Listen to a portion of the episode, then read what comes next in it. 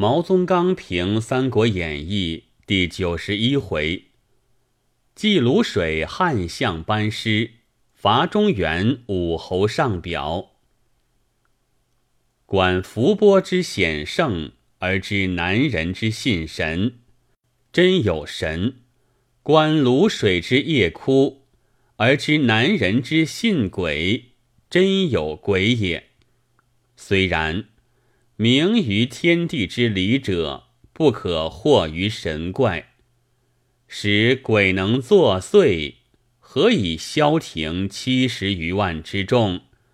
不闻为祟于林间，以阻陆生之驾；赤壁八十三万之师，不闻为祟于江上，以阻周郎之舟乎？若为其鬼而祭之。则藤甲三万人，孔明亦哀之矣。何谓不计盘蛇骨，而独计卤水也？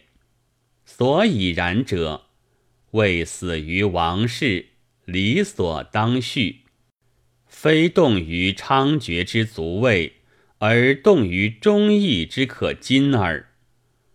且也，曹操哭祭死之典韦。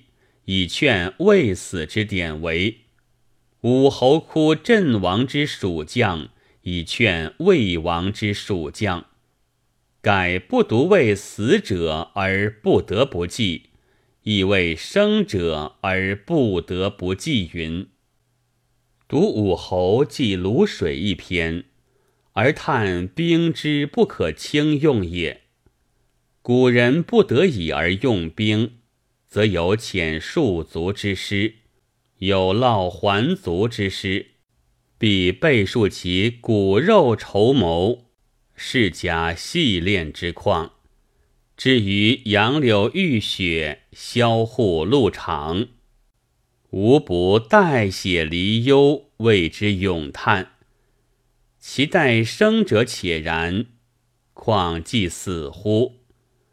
若为上者不哀之，而使其人自哀之，则死生切阔，于此成说。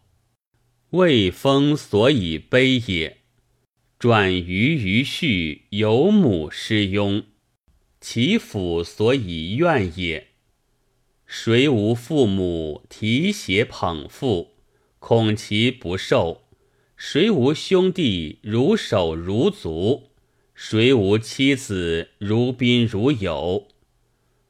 常览唐人从军行，及诸塞上曲，如气里征人三十万，一时回首月中看；又如可怜无定河边骨，犹是深闺梦里人。其词之痛，情之伤。有令人泫然泣下者，今武侯秋夜电文，可以仿佛矣。兵固不可轻用，而有不得不用者，迫于讨贼之意也。然伐魏所以讨贼，平蛮岂亦以讨贼乎？而伐魏之师。必在平蛮之后者何也？亦由曹操之不灭吕布，则未敢谋袁绍；不灭袁绍，则未敢窥江南耳。不然，而夫差征长于黄池，勾践以入于国；苻坚投鞭于淝水，慕容以袭其邦，此非其明验哉？且未欲借蛮以攻蜀，则武侯之平蛮，即谓之伐魏也可；平蛮即为伐魏，则武侯之出伐魏，即谓之再伐魏也可。武侯北伐而无南顾之忧，此武侯之所乐也；武侯外伐而终不免于内顾之忧。此则武侯之所惧也，何也？平蛮之后，忧不在于南人，而忧乃在于后主也。是观武侯出师一篇曰：“临表涕泣，夫伐魏即伐魏耳，何用涕泣为哉？”正为此日国事，实当危急存亡之际，而此日四主方在醉生梦死之中。知子莫若父，为不可辅之言，故以厌矣。岂知臣莫如君，而自取之之语，乃遂敢真导也。于是而身提重师，万万不可不去；而心谦顿悟，又万万不能少宽。因而切切开导，勤勤叮咛，一回如严父，一回如慈玉。盖先生此日此表之涕泣，故有甚难于四主者，非但为汉贼之不两立也。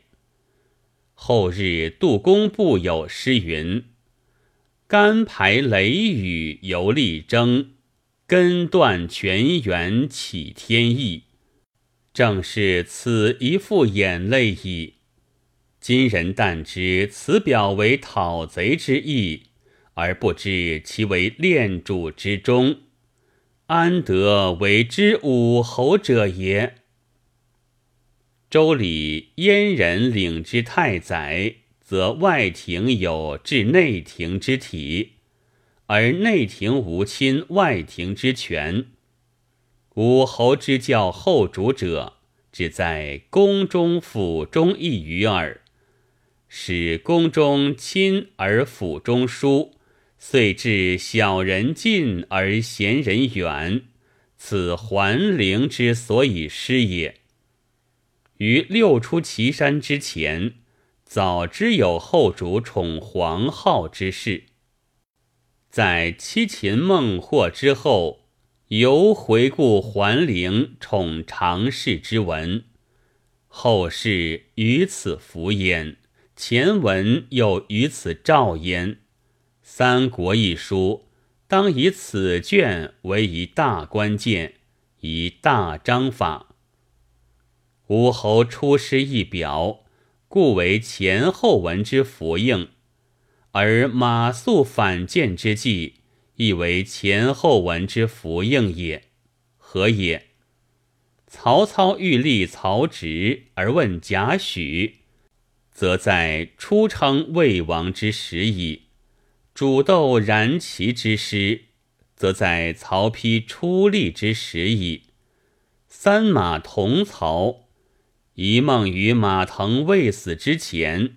一梦于曹操将死之日矣，而素之行反间，言曹植之当立，则前文于此应也；言司马氏之欲反，则后文又于此符也。不但此也，好言天象者，莫如乔州。前称天象以劝刘璋之出降。后复称天象，以劝刘禅之出降，而此卷见武侯之语，亦正与前后文相连。主云：“蜀使入吴，而有徐胜南徐之意。使虽吴之破魏，而使蜀之以吴破魏也。吴使入蜀。”而有赵云、杨平之兵，是虽蜀之魏无伐魏，而使蜀之魏汉伐魏也。然犹未大申讨贼之意也。纲目书云：汉丞相武乡侯诸葛亮出师伐魏，则讨贼之意所由大申者，断自武侯出师始。